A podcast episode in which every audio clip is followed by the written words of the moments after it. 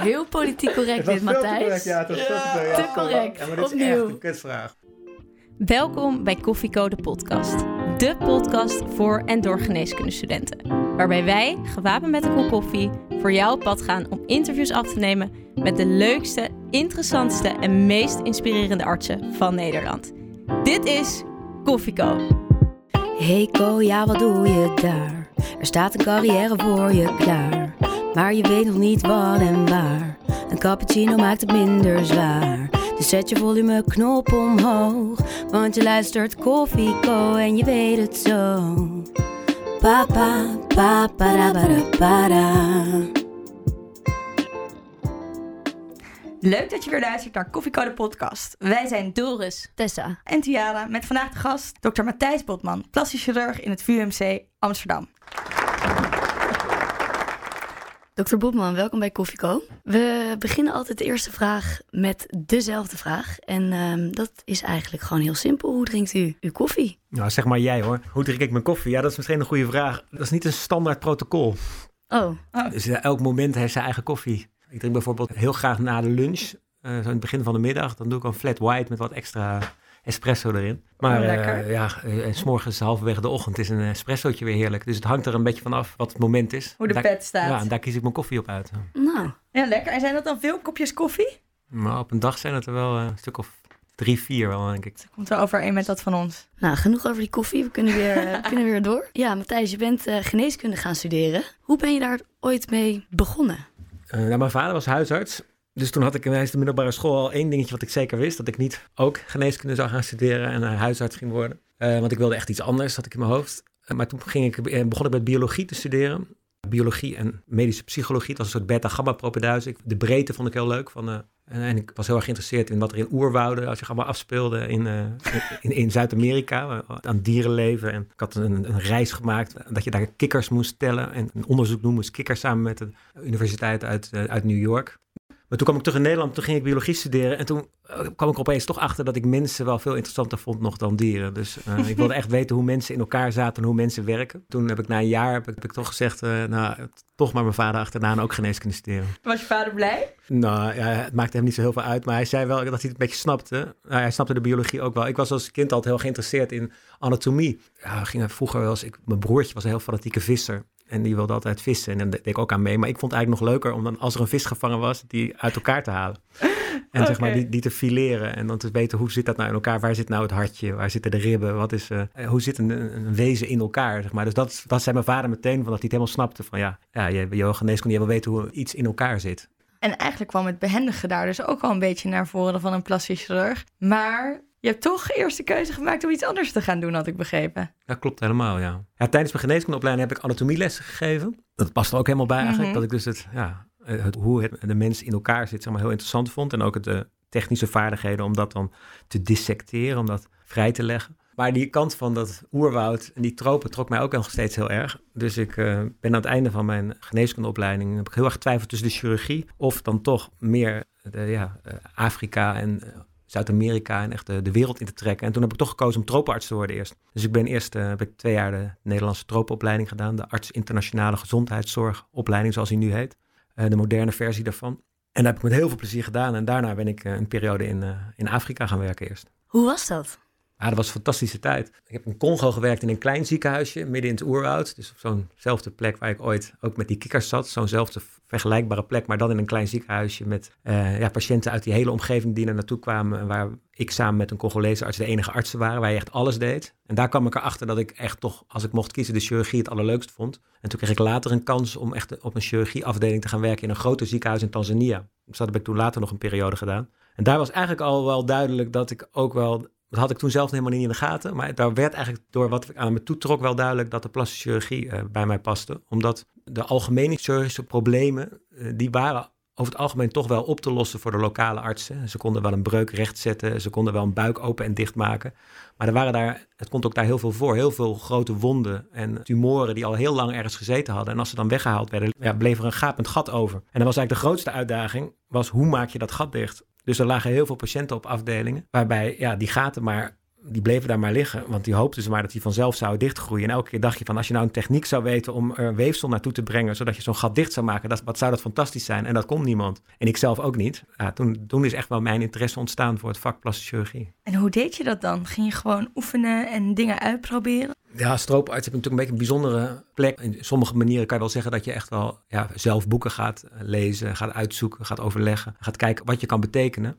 En met de huidige communicatiemiddelen kan je vrij makkelijk schakelen met specialisten, foto's uitwisselen en laten zien van dit is mijn probleem, wat voor adviezen heb je. En dan heb je zelf misschien nog niet heel veel ervaring, maar je, hebt wel, ja, je kan wel hechten, je kan snijden, je kan weefsel vrijleggen. Daar heb je wel, uh, had ik al door dat je toch een soort talent voor hebt, dat je dat wel, de basis daarvan wel al een beetje kan. En met hele goede aanwijzingen kan je dan best wel wat doen met de huidige middelen. En in die, op die plekken moet je dan eigenlijk helemaal niet zo heel anders die in Nederland zou doen. Heel goed afwegen van oké, wat, wat zou ik kunnen doen als persoon? Wat zou mijn verwachte uitkomst kunnen zijn als ik iets ga doen ten opzichte van niks doen? En dat heel goed met de patiënt bespreken en dan samen met de patiënt bespreken of je zo'n risico neemt hebben wel eens gehad zo'n open onderbeensbreuk. Zo'n onderbeen wat gebroken is. Was dan een gat ingevallen. En dan zag je het bot gewoon. En ja, dan konden we de botstukken wel tegen elkaar zetten. Maar dat, ging, dat wilde niet genezen. En op een gegeven moment kwamen de maden uit die wond lopen. Het was echt een verschrikkelijk smerige wond. Moest leeggespoeld worden onder de kraan elke dag. En uiteindelijk hadden we die wond wel weer schoon. Maar nog steeds dat bot bloot. En uh, ja, toen hadden, was al door de lokale arts al heel vaak met die patiënt besproken van we gaan een amputatie doen. Want dat is toch, dan kan je tenminste uiteindelijk het ziekenhuis uit. Want dit gaat uit zichzelf nooit meer genezen. En toen ben ik nog eens met de patiënt gaan zitten en ik gezegd, nou, er is wel een techniek, die heb ik in boeken gelezen, heb ik nog nooit zelfs gezien. Maar je kan een spier van de achterkant van de kuit kan je naar voren brengen. En daarmee kan je dan zo'n wond sluiten. En dan leg je die spier over dat bot heen. Dan moet je heel goed de anatomie kennen. Waar komt dan precies de bloedtoevoer van die spier vandaan? En waar kan je de spier zo losmaken dat je, dat je met het bewaren van de bloed toevoer toch die spier naar dat bot kan toebrengen zodat de wond dicht kan. En dan kan ik het wel gaan doen, maar ja, dat is een risico dat het niet lukt. Dus ja, dan krijg je alsnog toch die amputatie. Maar als je zou willen, dan, ja, want de andere keuze is eigenlijk alleen maar de amputatie of, of maandenlang wachten. Toen heeft die persoon nog een keer drie weken gewacht, want die durfde het eerst niet aan. Maar die zag toen, ja, die wond gaat echt niet uit zichzelf dicht. Toen zei hij, nou ja, waag maar een kans. En als het dan jouw truc niet lukt, dan kan je alsnog een amputatie doen. En dat was eigenlijk de eerste keer in mijn leven dat ik zo'n zwaailap gedaan ja. had. Zo eigenlijk gewoon uit de boeken opgezocht. En dat is goed gegaan toen. En dat geeft je natuurlijk ook wel een soort zelfvertrouwen, een soort kick dan. Dat, wow. dat, dat deel van de geneeskunde, dat je dat heel, heel bijzonder gaat vinden daardoor. Dus eigenlijk met jouw ervaring vanuit de tropen kon je al een best wel, nou, best wel moeilijke plastische ingreep vanuit de boeken geleerd kon je toen doen? nou, misschien... dat vind ik best wel hardcore. Dat is toch wel een beetje een rebel surgeon ben je dan. Uh... Ja, ja het, misschien heb je ook op dat moment ook wel iets van geluk gehad. Maar ja, denk je wel zorgvuldig over nagedacht hebt. En dat je voor zo'n patiënt wel hebt geprobeerd het beste te bieden wat er is. En dan heb je soms ook een beetje geluk nodig om het te laten slagen. Ik vind het wel een mooi bruggetje naar de plastisch. Want daarvoor zitten we hier eigenlijk vandaag. Je kan vast en zeker nog heel veel mooie verhalen over de tropen vertellen. In een andere aflevering. Maar Matthijs, je bent toen teruggegaan naar Nederland. Met als doel dat je plastisch chirurg wilde worden. Nee, dat klopt eigenlijk niet. Oh. Nee, nee. Ik, dat had ik nog niet zo heel erg in de gaten toen. Nee, ik kwam terug naar Nederland en het is nog erger. Ik ben eerst algemene chirurgie gaan doen. Ja, ik kreeg eigenlijk de kans om in opleiding te komen voor algemeen chirurg eerst. Dat was al heel erg bijzonder voor iemand die helemaal uit het buitenland kwam. En uh, toegang tot uh, plastische chirurgie had ik helemaal niet. En het was ook helemaal niet zo dat dat toen al in mijn hoofd zat. Ik vond toen, als ik terugkijk, die problemen heel erg interessant. En daar was ik heel veel mee bezig. Maar ik vond het al fantastisch als ik chirurg zou kunnen worden. En die kans kreeg ik. En de, hoe het toen gelopen is, dat ik in mijn derde jaar van de, van de heelkunde een extra stage bij de reconstructieve chirurgie in het VU mee mocht lopen. En toen was, de, was daar zo'n goede klik en vond ik het zo gaaf hoe je ja, dat soort defecten kon, uh, kon behandelen. Toen kreeg ik ook de kans om door te gaan in de plastische chirurgie. Dus uiteindelijk ben ik dan overgestapt vanuit de algemene chirurgie naar de plastische chirurgie. Zo is het bij mij gelopen. Was dat makkelijk, zo'n overstap? Nou, dat is, dat is ook geluk geweest door, door net op de goede plek, op de juiste... Dat is denk ik wel tekenend voor geneeskundestudenten die nu bezig zijn, die heel erg een idee hebben van het begin af aan alles al willen plannen. Ik heb nooit zo heel erg gepland. En dan val je van de ene situatie in de andere. Als je maar nou, doet, gewoon doet wat je leuk vindt en dat heel fanatiek doet, dan ja, is het in mijn geval in elk geval uh, is steeds goed gekomen. Maar als ik heel iets anders was geworden, dan was het waarschijnlijk ook, had ik hier ook misschien gezeten met een ander verhaal wat ook goed was geweest. Ja. Dus je moet dan niet het idee hebben dat er een bepaald vastliggend eindpunt moet zijn. Het kan dan verschillende kanten op gaan. En uh, de, deze kant is voor mij, uh, nou, als ik terugkijk, heel goed geweest. Ja. Dus uiteindelijk is het plastisch geweest en daar gaan we het nu over hebben. Maar voordat we beginnen, misschien weet bijna iedereen het wel, willen we je toch vragen om uh, uit te leggen wat de plastische chirurgie precies inhoudt. Ja, de plastische chirurgie ja, is een bijzonder vak. Het vindt plaats wel veel aan de oppervlakte van het lichaam. En het, het behelst eigenlijk het verplaatsen vaak van weefsel om structuren die niet goed zijn aangelegd, als het ware, ja, te herstellen vaak. Of in sommige gevallen in de cosmetische chirurgie te verbeteren. Dat gaat eigenlijk over alle leeftijden. Dus we doen van aangeboren afwijkingen bij kleine kinderen tot uh, ja, ouderdomsverschijnselen of verouderingsverschijnselen bij oudere mensen in de, in de chirurgie, waar je ook weer mogelijkheden hebt om met weefsel te, het weefsel te manipuleren, weefsel te verplaatsen, om een andere situatie te creëren die beter is voor een patiënt. Hm. En omvat het ook verschillende subspecialisaties? Kan je daar nog wat over vertellen? Ja, zeker. Ja, de plastische chirurgie bestaat zeker uit een heel aantal subspecialisaties. Dat is ook een beetje de spanning voor de toekomst, omdat die subspecialisaties zo ver, ja, ja, zo sterk op zichzelf gaan staan op een gegeven moment, dat hele brede plastische chirurgie vrij moeilijk is. Als je in je voorhoofd hebt, ik wil plastisch chirurg worden, dan kan je straks niet alles gaan doen waarschijnlijk. Misschien in sommige perifere ziekenhuizen nog best veel, maar in heel veel ziekenhuizen moet je ook binnen het plastische weer subspecialiseren. En de onderdelen die je dan hebt, is de kinderplastische chirurgie. Goed voorbeeld is schietses, ja. een hazenlippen. Een ander voorbeeld is de handchirurgie. Dat is ook een subspecialisatie van de plastische chirurgie. Maar goed, dus er zijn ook een aantal handchirurgen die vanuit de traumachirurgie komen of uit de orthopedie. Dus dat is een vakgebied wat vanuit verschillende kanten kan je handchirurgie gaan doen. Veruit de grootste en de sterkste kant in Nederland is dat, is dat vanuit de plastische chirurgie als je handchirurg wil worden. Kind, hand? Kind, hand heb je dan. Heb je reconstructief. Dat, zijn eigenlijk, dat kan heel breed zijn. Hè? Je kan reconstructief van botdefecten, maar ook reconstructief van borsten. Mensen met borstkanker, om nieuwe borsten te maken. In de hoofd-halsgebied, mensen die kanker hebben in het aangezicht, waar een nieuwe onderkaak voor gemaakt moet worden. Dat is reconstructieve chirurgie. dat zijn eigenlijk weer verschillende onderdelen van de reconstructieve chirurgie. En daarnaast heb je dan bijvoorbeeld nog de cosmetische chirurgie natuurlijk, waar de plastische chirurgie in, dat, in de, ja, buiten de ziekenhuis heel erg bekend om is natuurlijk. En in de media veel bekend om is. En dat is natuurlijk heel anders dan wat we bijvoorbeeld in een academisch ziekenhuis doen. Heel leuk. Het klinkt heel breed en dat is het volgens mij ook. Ik denk dat het tijd is voor de specialistenpitch. Dan heb je 30 seconden om even te pitchen waarom die plastic nou zo ontzettend leuk is. De specialistenpitch. 30 seconden waarin jij de geneeskundestudenten ervan overtuigt om voor jouw specialisme te kiezen. Ja, plastic is bij uitstek een specialisme waar je, als je technische uitdagingen mooi vindt, als je alle leeftijden wil behandelen, als je op ja, echt verschillende vlakken in het aangezicht, in in de, op de extremiteiten, handen, maar ook kinderen met aangeboren afwijkingen. Als je al die verschillende aspecten ontzettend mooi vindt om daar zo goed mogelijk functieherstel in te creëren. En ook echt um, te kunnen denken wat individueel voor deze patiënt het beste is. Om dat technisch voor elkaar te krijgen. Als je dat mooi vindt, is het echt het vak voor jou. Wauw. Ik ben al bijna om hoor. Pak hem ook meteen weer terug naar waar je het net over had, de subspecialisaties. Uh, wat is jouw subspecialisme? Ja, mijn, mijn subspecialisme is met name de reconstructieve chirurgie. En daarbinnen is mijn grootste interesse de uh, trauma-ongevallen. Dus eigenlijk de mensen die, uh, die ongevallen hebben, bijvoorbeeld zo'n open onderbeensbreuk. Als daar weer weefsel teruggebracht moet worden, of er is een heel lang bestaande infectie van botten van een been, waardoor een gat is ontstaan. En hoe krijg je daar weer weefsel naartoe? Dat is mijn, dat is mijn, mijn lievelingssubspecialisatie eigenlijk, om het zo te noemen. Daar hebben we een soort Bone Center opgezet in het Amsterdam UMC, zoals het nu heet, nu we samen zijn met het AMC. Dat is een gespecialiseerde service die we samen met de traumachirurgen bieden voor allemaal mensen die uit het hele land komen, die echt hele complexe letsels hebben aan hun extremiteiten, waarbij en het bot en de weken delen hersteld moeten worden. Dus dat is mijn lievelingsvak. Maar daarnaast heb ik nog wel een paar andere dingen die ik ook leuk vind. Zoals? lievelingsvak. Ik doe handchirurgie, vind ik ook echt heel leuk. Maar dat past daar natuurlijk ook wel goed bij. Dat is ook met botten en bekendelen. Dus spieren, pezen, zenuwen en de botten in de hand. Om daar zo goed mogelijk functieherstel te kunnen doen na ongevallen. En wat ik verder nog voor een stuk doe in het VU uh, moeten we in de VU daar heel groot mee zijn, is genderchirurgie. Ja, dat vinden we ook zeker een boeiend stukje van de, van de plastische.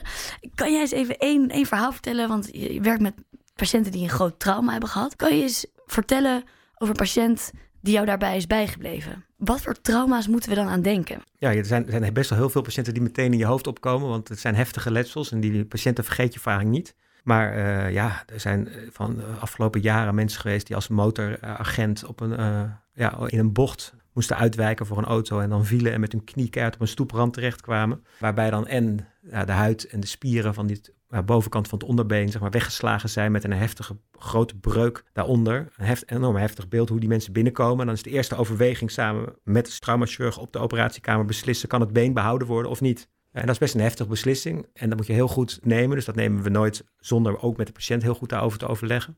En we hebben toen in kort met zo'n patiënt als deze politieagent, uh, hebben we dan heel goed overleg gehad. En echt was het echt op het randje of je een been kan behouden. Hebben we toch besloten, we gaan er helemaal voor. En dan weet je eigenlijk al dat je een traject ingaat van wel soms één, anderhalf jaar. Met nog verschillende extra hersteloperaties. Om, met echt de uitgangspunt dat die patiënt zijn vak weer goed kan uitoefenen. En dat hij goed kan lopen weer. En dan ga je in stappen ga die operaties uitvoeren. En dat is heel mooi dat het teamwork is. Dan samen met een traumachirurg ga je plan maken hoe de bot te reconstrueren. En hoe dan later weer met lappen ook dat de weken defect dicht gemaakt kan worden. En bij deze patiënt moesten we best wel heel veel doen. Dan hebben we wel ja, de eerste operatie met een lap moeten doen. En toen daarna ontstond er toch weer een complicatie. We hebben nog een tweede lap daaronder moeten leggen.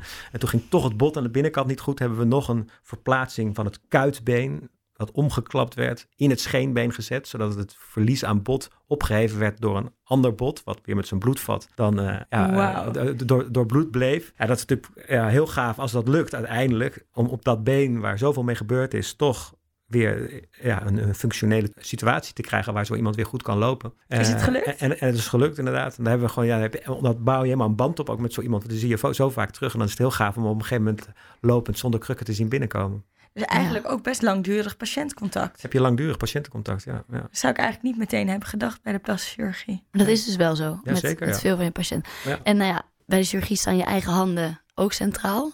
Wat nou als, jij, wat nou als, die er, als er iets zou gebeuren waardoor jij niet meer zou kunnen opereren?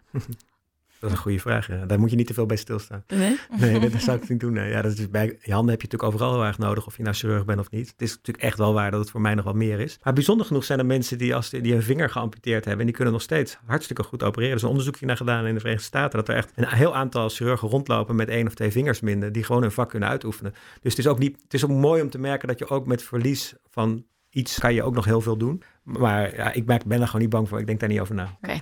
Nog heel veel terug op die, die trauma-setting. Ik ben eigenlijk wel benieuwd. Moet je dan eigenlijk als uh, plastisch chirurg ook een beetje stressbestendig zijn? Mm, zeker, ja. Maar we maken het als team. Ik denk wel dat de, eh, de, de, de stress van de acute levensbedreigende situatie... die is toch meer voor de traumachirurg. Ja. Want die staat daar aan het hoofd van het team.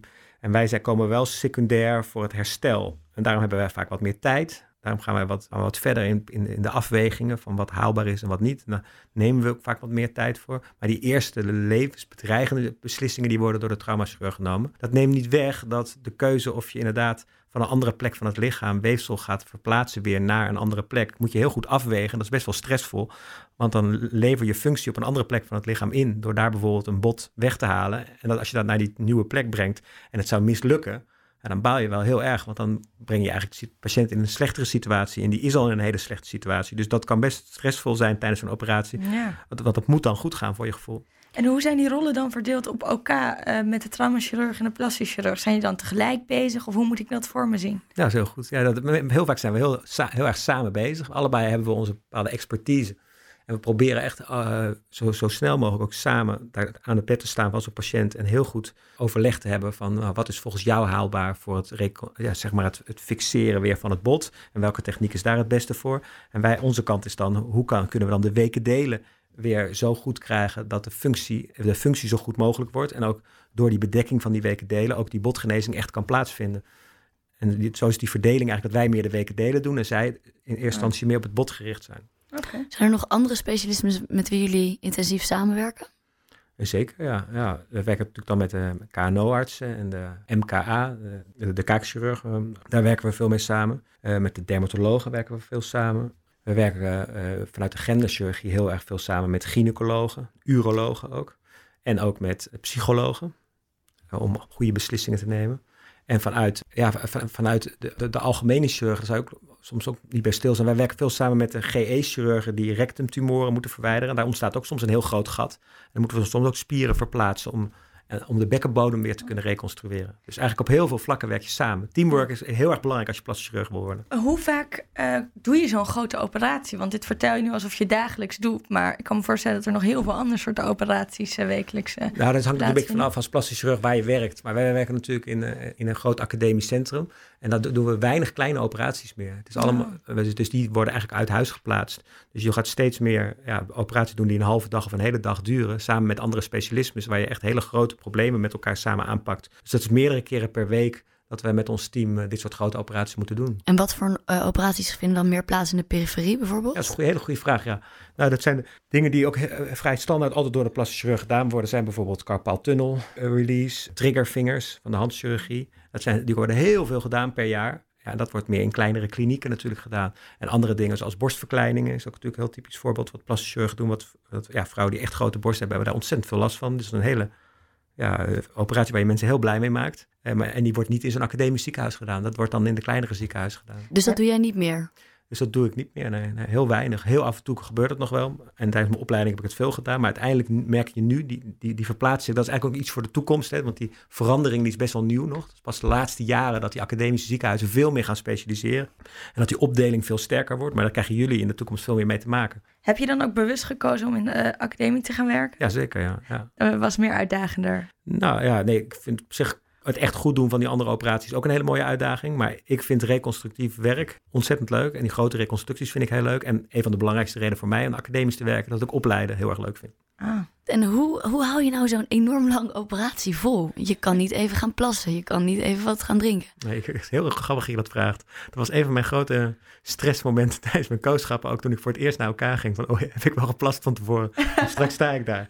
En, uh, en uh, ja, word ik niet duizelig op een gegeven moment? En moet ik niet wat drinken? Wanneer moet ik wat eten? Hoe hou je dat vol? En de eerste paar keer dat ik meedeed met uh, een van de meest ervaren chirurgen van onze groep... die hele lange operaties doet, was ook echt, hoe ga ik dit volhouden? En ik vond het de eerste paar keer heel erg zwaar en heel lang om zes tot acht uur achter elkaar te opereren, zonder pauzes. En dat, uh, ja, het is niet altijd nodig. Je kan wel af en toe na een paar uur even koffie gaan drinken of heel snel even een broodje eten. Dat is denk ik wel echt goed om te doen, om zelf zo fit mogelijk te blijven. Maar ja, je, je went eraan uiteindelijk. In het begin ben je heel erg gestrest, dan, uh, omdat je het voor het eerst doet. En op een gegeven moment leer je gewoon daarmee om te gaan.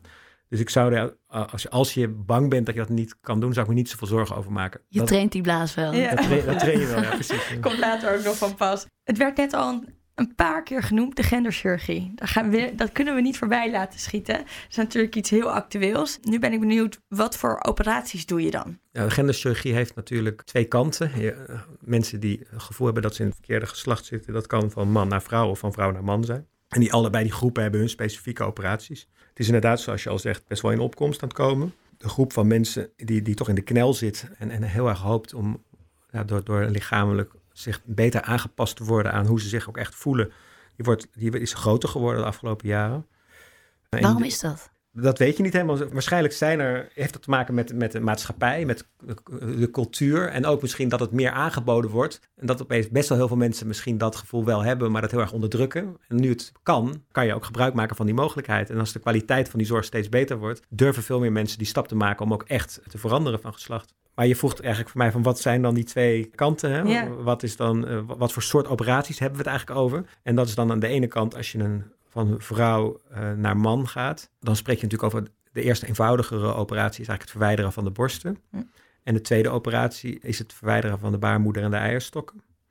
En een, een, nog een volgende stap die mensen zouden kunnen nemen, maar niet iedereen doet dat. Hè. Dat is heel erg verschillend. Is ook van het, uh, ja, van het genitaal iets maken wat richting de man gaat. Dat kan op twee manieren. Je kan met lokaal weefsel door de hormonen een vergrote clitoris nog wat verder uitvergroten, waardoor die wat meer op een penis gaat lijken. Dan wordt het niet heel groot, maar wel met heel goede functie. Een andere keuze is om echt een falloplastiek te gaan doen, dat je echt een penis maakt. En dan haal je weefsel ergens anders vandaan, van de onderarm bijvoorbeeld, of van de flank. En dat ga je helemaal ombouwen tot de vorm van een echte penis. Die krijgt die patiënt dan op de plek waar de penis hoort te zitten, over de clitoris heen, met de zenuw ook aangesloten. Waardoor uiteindelijk een soort gevoel in, die, in dat weefsel komt, wat lijkt op het gevoel van wat in een, bij een man in een penis zit. Wauw, maar dit klinkt echt als één grote uitdaging. Nu heb ik voor mij al een beetje door dat je wel van uitdagingen houdt. Is dat ook de reden waarom je dit nu ook uh, bent gaan doen? Voor een deel wel. Ja, ik heb gewoon het geluk gehad of de, de omstandigheid gehad dat ik in de VU werkte waar deze operatie ontwikkeld werd toen ik daar in opleiding was. Dus ik heb daar bij mogen bijdragen aan in dat proces ben ik meegenomen. En toen ik klaar was met de opleiding mag ik ook deze operaties doen. En dat is wel, het is chirurgisch, het is fantastisch mooi om te kunnen doen. En het is ook heel bijzonder om te zien hoe ongelooflijk blij uh, die patiënten daarvan worden. Ja, want het is heel complex, zowel nou ja, chirurgisch als psychologisch ook. Hoe is het om met deze groep patiënten samen te werken? Ik heb vroeger altijd gedacht dat het dan een hele andere groep zou zijn dan gewone mensen. Maar eigenlijk is dat niet zo. Je zit tegenover elkaar in de spreekkamer en die patiënt heeft een probleem. En ik ben een dokter en ik heb bepaalde mogelijkheden om daar iets aan te doen. En die zijn niet oneindig. Daar zitten grenzen aan, daar zitten ook risico's aan, mogelijkheden en obstakels. En dat bespreek je heel goed met een patiënt. En dat zijn dan best grote beslissingen, maar dat doe ik met iemand die zo'n onderbeensreconstructie nodig heeft. Praktisch op dezelfde manier als iemand die echt in de knel zit en heel erg hoopt dat er nog een mogelijkheid is om dan een penis te krijgen in, in, in de laatste fase van de, de overgang naar, naar het man zijn, wat voor deze persoon dan echt een belangrijke stap is. En de ene wil dat wel en de andere niet. En dan, je zoekt uit hoe je daarmee het, de kwaliteit van leven voor iemand kan verbeteren. Ja, ik dacht vroeger dat dat heel, heel grote verschillen zou zijn, maar het gekke is dat het niet zo is in de praktijk. Die patiënten hebben allebei een wens en een, en een probleem waar ze voor geholpen, waar ze hulp bij nodig hebben. En dan kan je zoeken hoe je dat het beste kan geven. Gebeurt het wel eens dat je dan iemand opereert, dat je iemand dus een falloplastiek geeft en dat iemand dan op een gegeven moment eigenlijk daarna zegt, dit wil ik eigenlijk toch niet? Een goede, goede vraag, ja. Dat, je bent niet de eerste die die vraag oh. stelt. Uh, daarom is het ook een goede vraag, want dat denken mensen heel veel. Mensen hebben dus het gevoel dat dat zo'n genderidentiteit en zo'n stappenplan eigenlijk iets is wat op en neer beweegt. Maar dat is voor praktisch genderpers eigenlijk nooit. Het zou echt een hele grote uitzending wel eens gebeuren. Soms zijn de verwachtingen heel hoog en die kan je niet waarmaken, want het gaat, wordt nooit een echte penis. Dus vandaar dat zowel door de psychologen als door de plastische chirurgen hele goede gesprekken plaatsvinden. Echt af te stemmen dat iemand goed realiseert wat er gaat gebeuren en wat dan ook dan de verwachte uitkomsten ervan zijn. Eigenlijk gebeurt het praktisch nooit dat iemand daarna weer denkt ik wil toch weer vrouw zijn. De co-telefoon.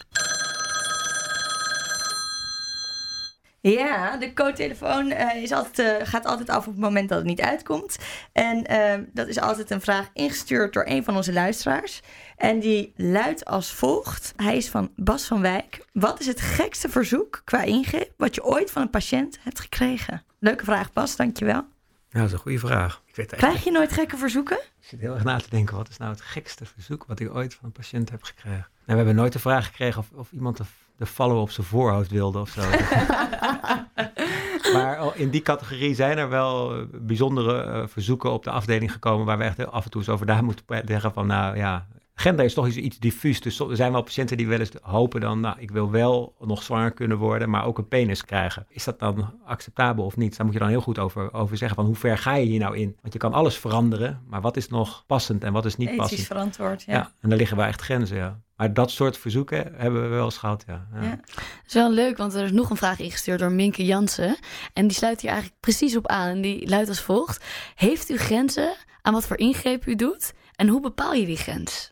Ja, ook een hele goede vraag. Ja, dat, is, een soort van, uh, toch een soort gevoelskwestie. Je zit tegenover een patiënt en ik kan alleen maar altijd spreken over mijn eigen patiënten, want van andere mensen kunnen helemaal andere keuzes maken. je zit tegenover je patiënt die heeft een vraag en dan twee dingen afwegen eigenlijk. En dat is een beetje het van de plastische chirurgie, waar het misschien verder gaat dan de gewone chirurgie. Want gewone chirurgen vragen bijvoorbeeld wel eens ons aan ons of we mee willen kijken. Want dan is er iemand die, nou, die heeft een borstamputatie gehad aan één kant. En die heeft de andere borst nog over. En die heeft die andere borst heel groot.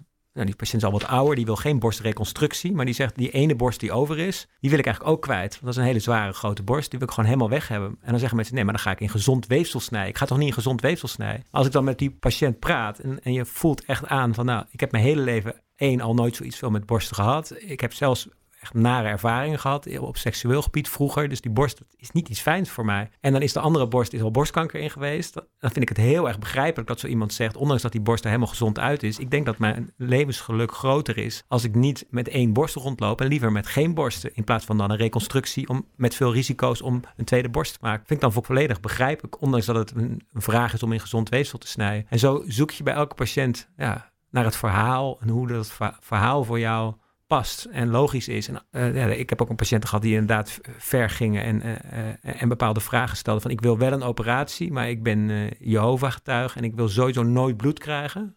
Maar dat was dan wel een operatie die risico met zich meebracht op bloeding. En het was ja, toch een operatie die niet noodzakelijk was. Dan zeg ik tegen zo'n patiënt, ik ga dat niet doen. Want ik vind dat toch te risicovol en, en, en dan moet je een andere dokter zoeken, want dit past niet bij mij. Ja. Dus eigenlijk ben je ook als plastisch chirurg, ga je veel het gesprek aan met de patiënt. Hoe is die verhouding, gesprekken en opereren? Dat is allebei heel belangrijk. Ja. Ik denk dat het gewoon 50-50. Want omdat wij zo individueel toegespitste zorg verlenen, is de, de communicatie met de patiënt ontzettend belangrijk. Want uiteindelijk moet, je, moet jij dingen zo goed kunnen uitleggen dat de patiënt eigenlijk zelf kan kiezen wat goed voor hem of haar is. En dat proces kost tijd. Zeker hoe complexer de ingrepen, hoe meer tijd je daarvoor moet besteden. En natuurlijk ga je niet voor een vijf uur durende operatie vijf uur overleggen. Maar uh, je moet daar echt rustig en goed de tijd voor nemen om dat goed te doen. Dus als je plastisch chirurg wil worden, moet je beseffen dat die, die kant, communicatieskills, net zo belangrijk zijn als die technische skills. Maar als ik het dus goed begrijp, moet je een soort van supermens zijn als je plastisch chirurg wordt. En je moet handig zijn met je handen. En je moet ha- handig communicatief zijn. Ja, dat klopt. Dus jij bent een supermens. nee, dat is een grapje. Maar uh, nou, nee, het is, maar het is, ik denk als arts, ik had een heleboel verschillende soorten artsen. Uh, een heleboel verschillende soorten artsen hebben grote uitdagingen. En plastic chirurg is daar helemaal niet uniek in. Maar ik denk dat de, de dokter van de toekomst uh, niet kan denken van ik ben handig. Uh, dus ik word chirurg en dan hoef ik niet die communicatieskills te hebben. Die zijn, dat is echt belangrijk om te weten. Die zijn ontzettend belangrijk om goede keuzes te maken voor je patiënten. En zonder dat kom je er niet. Okay. Je noemde al een aantal eigenschappen. Als je nou even drie mag opsommen van een, van een goede plastisch chirurg, wat zou die dan zijn? Nou, zorgvuldig en precies. Je moet kunnen improviseren en je moet communicatief vaardig zijn. Supermens. nee, grapje, ik maak een grapje. We hebben één onderwerp ook een paar keer een beetje aangeraakt, maar eigenlijk niet de diepte op ingegaan. Dat is namelijk het cosmetische gedeelte. En dat is iets wat nu met social media een grote rol speelt. Heb je veel jonge meisjes die bij jou op de poli komen, uh, de vraag hebben om eigenlijk mooier te worden vanwege social media? Ik heb dat niet, nee. nee ik, dat ligt een beetje aan mijn, mijn vakgebied. Ik weet niet of veel plastic in Nederland dat zo direct hebben. Natuurlijk zijn schoonheidsidealen spelen wel een rol in wensen bij, bij mensen, zeker bij jonge mensen, denk ik. En daar hebben, spelen social media zeker een hele grote rol in. Kennis gaat veel sneller rond, maar ook bepaalde ideaalbeelden gaan veel sneller rond. Het is heel moeilijk om dat heel precies te duiden, maar dat heeft soms wel iets engs, want de hele wereld wordt vereenvoudigd op het moment. Overal heb je dezelfde winkels in elke stad in Europa als je door de hoofdwinkelstraten loopt. En zo krijg je ook een beetje een soort ideaal beeld van hoe je eruit moet zien. En dat we dat allemaal gaan maken op die manier, dat zou echt verschrikkelijk zijn. Dus ik pleit ervoor dat iedereen iedereen alsjeblieft gewoon individueel zichzelf kan zijn in allemaal verschillende vormen en maten. En dat we dat kunnen behouden. En dat we als chirurgen vooral niet gaan etaleren dat er één schoonheidsideaal gaat komen. En dus ik uh, verzet me daar hevig tegen. Moet je je beroep wel eens verdedigen? Je moet, je moet af en toe ook wel verdedigen dat je daar niet voor staat, denk ik, als plastic chirurg. Ik ken niet heel veel plastic chirurgen die daar heel erg aan, die daar aan meedoen, die zelf een soort van ideaalplaatje in, in de wereld brengen. En heb je dan, dan vraag ik me wel af, want iedereen vindt wel eens een keer iets niet mooi aan zijn eigen lichaam. Uh, uh, heb je wel eens over nagedacht om iets aan jezelf te veranderen? Eerlijk? nee. nee, als kind vroeger had ik al een beetje het gevoel dat ik een beetje flaporen had. En daardoor had ik mijn haar altijd wat langer. Maar om, om, om, om, om daaraan te opereren heb ik eigenlijk nooit serieus overwogen, nee. Maar iedereen heeft, ik kan het gevoel me wel voorstellen dat je denkt van, uh, hoe kan, dat je je meer sociaal geaccepteerd voelt als er iets aan je lichaam veranderd is. En ik, ik probeer echt met patiënten goed het gesprek aan te gaan als ik af en toe denk van, nou, ik denk uiteindelijk niet dat dit hetgeen is wat je gelukkig maakt. Dit is een soort onzekerheid. En met deze afwijking kan je prima leven. Maar er zijn de meeste afwijkingen die in de spreekkamer komen, dat zijn echt dingen waarbij je dan ook echt denkt van, nou, ik kan me echt voorstellen, het is zo afwijkend het wordt zo'n aandacht op gevestigd dat het echt wel terecht is om daar een goed gesprek over te gaan en te kijken of dat te verbeteren is. Maar het is echt niet zo dat ik dat dan altijd doe. Er zijn heel veel patiënten die binnenkomen en die zeggen van ik wil, ik wil iets veranderd hebben aan. Daar ga je een goed gesprek over in en dan uiteindelijk kiest zo iemand om dat niet te doen en die wordt dan heel gelukkig, ondanks dat dat, dat, dat iets anders in het uiterlijk gewoon kan blijven bestaan. Heb je er een concreet voorbeeld bij? Ik had laatst een patiënt die, uh, die kwam voor, voor een neuscorrectie. En dan ga je vragen van waar komt het nou precies vandaan? En dan komt er toch een heel verhaal achter van toch vroeger gepest zijn voor bepaalde dingen. En dan keek ik ernaar en dan vond, vond ik toch gewoon eigenlijk een mooie neus. Die ja, in de variaties van neuzen gewoon een goede neus is. Dan heb ik toch nog eens voorgesteld uh, dat er toch een keer, als een keer met een psycholoog praat over hoe dat nou ontstaan was ooit vroeger, waar, waar ze iets over vertelt, dat, of ze dat verder wilde uitdiepen. heb ik ook gevraagd van, zou je dan daarna nog een keer bij me terug willen komen, gaan we het nog een keer bespreken. Toen is ze nog een keer teruggekomen, heeft ze gezegd dat ze die operatie niet wilde. Wow. En dat vind ik dan wel mooi als dat lukt. Maar ja, er zijn ook heel veel mensen die echt een hele rare hobbel op hun neus hebben, waar je van zegt, het is heel logisch dat daar iets aan gedaan wordt. Ik hou van diversiteit van neuzen, dus ik zou er niet voor pleiten dat we allemaal dezelfde neus gaan hebben. Ik heb nog één vraag over die cosmetische tak en dan gaan we over iets anders uh, hebben. Maar er zijn best wel wat plastic chirurgen ook in Nederland die, die in klinieken werken en die daar toch wel hun brood mee verdienen. En ja, dat is toch ook een forse tak van jouw collega's. Kijk je daarop neer? Ja, hoewel de meeste plastic chirurgen die ik ken, die uh, ook cosmetische chirurgie doet, of misschien zelfs wel voor het grootste gedeelte cosmetische chirurgie doen, in mijn ogen heel zorgvuldig keuzes maken en, en heel integer met patiënten goede, uh, goede beslissingen nemen over wat wel en wat niet uh, ja, verstandig is voor mensen. Ja, is het zeker zo dat er ook mensen zijn die uh, een rommeltje van maken en daar gewoon meer om het, om het geld verdienen heel erg snel me meegaan met wensen met patiënten en proberen alles maar mooier te maken en, helemaal de, ouderdom tegen te gaan tot het uiterste en daar veel geld mee verdienen. En daar word ik niet vrolijk van. Maar gelukkig is er binnen de Vereniging voor Plastische Chirurgie echt wel een, ja, daar wel controle op dat het in ieder geval niet helemaal misloopt. En niet zonder aan goede protocollen te voldoen en echt veiligheidseisen, dat er op een veilige manier chirurgie gegeven wordt. En dat is wel het allerbelangrijkste. Want in heel veel landen in de wereld ja, wordt ook heel veel aangerommeld met gevaarlijke methodes, zonder goede controles, met niet goed opgeleide mensen. En dat is nog veel gevaarlijker. Als ze nu tegenover zouden zitten, die persoon die je net omschreef, zou je ze dan daarop aanspreken? Zou je die confrontatie aangaan? Gelukkig eh, zijn die mensen niet in mijn omgeving, dus heb ik ze daar eh, niet op hoeven aanspreken. Maar wij krijgen wel complicaties in ons ziekenhuis van bijvoorbeeld ook mensen die in het buitenland dan geopereerd zijn, waar je echt denkt van, in hoe godsnaam, hoe heb je zo iemand met zo'n hoog BMI die eigenlijk veel te zwaar is, uh, toch een buikwandcorrectie aangedaan, terwijl en de diabetes is en dan geen goede nabehandeling, gewoon weer op het vliegtuig gezet en die komen dan met een openliggende wond van Schiphol meteen naar de spoedeisende hulp. Dat is echt schandalig en daar moet wel iets aan gedaan worden. Valt er veel te verbeteren binnen de plastische chirurgie? Nou, we hebben een hele actieve uh, landelijke vereniging die ontzettend goed bezig is om dingen te verbeteren. Met name nu ook met de protheses voor uh, patiënten met, met, met, borstkanker, maar ook voor de cosmetische augmentaties, hè, de siliconenprothese, hoe, wat daar de gevaren van zijn en hoe je op een veilige manier die toch zou kunnen blijven gebruiken, ondanks het feit dat het lichaamsvreemd materiaal is wat, wat, wat geplaatst wordt. En de manier waarop daarmee omgegaan wordt en als er heel zorgvuldig onderzoek naar gedaan wordt hoe dat beter te krijgen is, is heel goed. Uh, dus ik denk dat we eigenlijk goed bezig zijn als, als, als, als in Nederland. Uh, maar er zijn zeker punten ter verbetering. Waar denk je dat over tien jaar, uh, wat voor operatie we dan uitvoeren? Nou, wat heel spannend is natuurlijk, is, de, is toch de genetica en de, ja, de manier waarop we straks misschien weefsel kunnen laten groeien buiten het lichaam en dan weer terug kunnen plaatsen. Dus bijvoorbeeld, ja, als je een oor kwijtraakt, is dat heel moeilijk te reconstrueren. En het zou natuurlijk heel spannend zijn als je cellen op kan kweken met kraakbenen en huid, waarmee je echt een soort oor kan krijgen van cellen van de patiënt en dat dan later weer terug kan plaatsen op een lichaam. Zover zijn we niet, maar dat zouden fantastische mogelijkheden zijn, met name ook bijvoorbeeld voor brandwondpatiënten, als je dat kan doen met een stuk huid van patiënten, dat je helemaal kan opkweken tot een veel groter gedeelte en dat je daar grote brandwonden dan mee kan behandelen. Dat zou een heel erg mooie ontwikkeling zijn. We hebben nog niet gehad over de opleiding. Is het moeilijk binnenkomen bij de plastische chirurgie? Antwoord is ja. Ja. Gewoon ja en niks erbij. Hoeveel mensen gaan er eh, per jaar komen in de opleiding? Nou, je, moet gewoon, je kan even bekijken, als we ons opleidingscluster bekijken van de, de regio Amsterdam, dan hebben we voor de hele regio Amsterdam twee, drie plekken per jaar. En als ik eerlijk zeg hoeveel brieven er, serieuze brieven komen van mensen die het echt al jaren in hun hoofd hebben en dit willen, dan zijn het er zeker tussen de 80 en de 100. Poeh. Dus het is ontzettend moeilijk om in opleiding te komen. En hoe onderscheid je dan van die andere 80 brieven? Hoe heb jij dat gedaan? Ja, dat is een slecht voorbeeld, want ik heb gewoon ook heel veel geluk gehad. Dus je moet geluk hebben, dat is uh, het ene. En je moet het echt willen.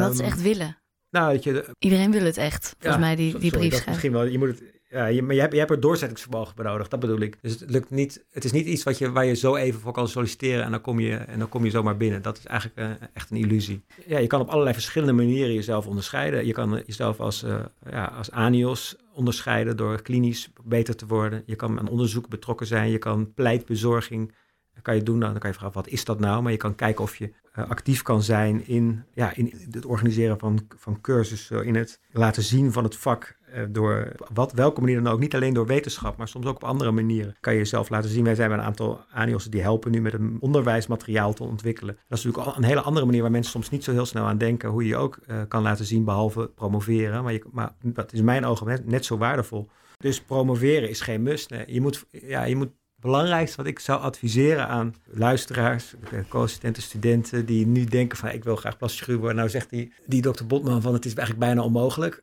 Dan zou ik zeggen gewoon als je het echt wil, dan kan het echt wel. Je moet alleen niet alleen maar in je hoofd hebben van dat eindpunt is het enige waar ik gelukkig mee word, want dan raak je gefrustreerd onderweg. Je moet dingen gaan doen die je leuk vindt om te doen, die je kan en waar je jezelf mee kan laten zien. En je en niet eindeloos een weg blijven volgen omdat je denkt dat het moet. Want wij pikken de mensen eruit eraan. Je ziet dat ze doen wat ze leuk vinden. En als je iets gaat doen omdat je denkt dat het moet om een opleiding te komen, dan val je toch op een gegeven moment door de mand. En uh, maak ik meer kans als ik in uh, Maastricht ga solliciteren? Maar dat is ook best wel, daar een hele goede opleiding en die is heel populair. Dus dat is helemaal, nee. niet, helemaal niet zoveel makkelijker als in Amsterdam. Wijken er wel eens mensen uit naar het buitenland om ja, alsnog hun droom ja. na te jagen? Ja, dat gebeurt zeker, ja. Welke landen zijn dat dan bijvoorbeeld? Oh, naar Duitsland bijvoorbeeld. Ja. Hoe, hoe ziet de opleiding er ongeveer uit?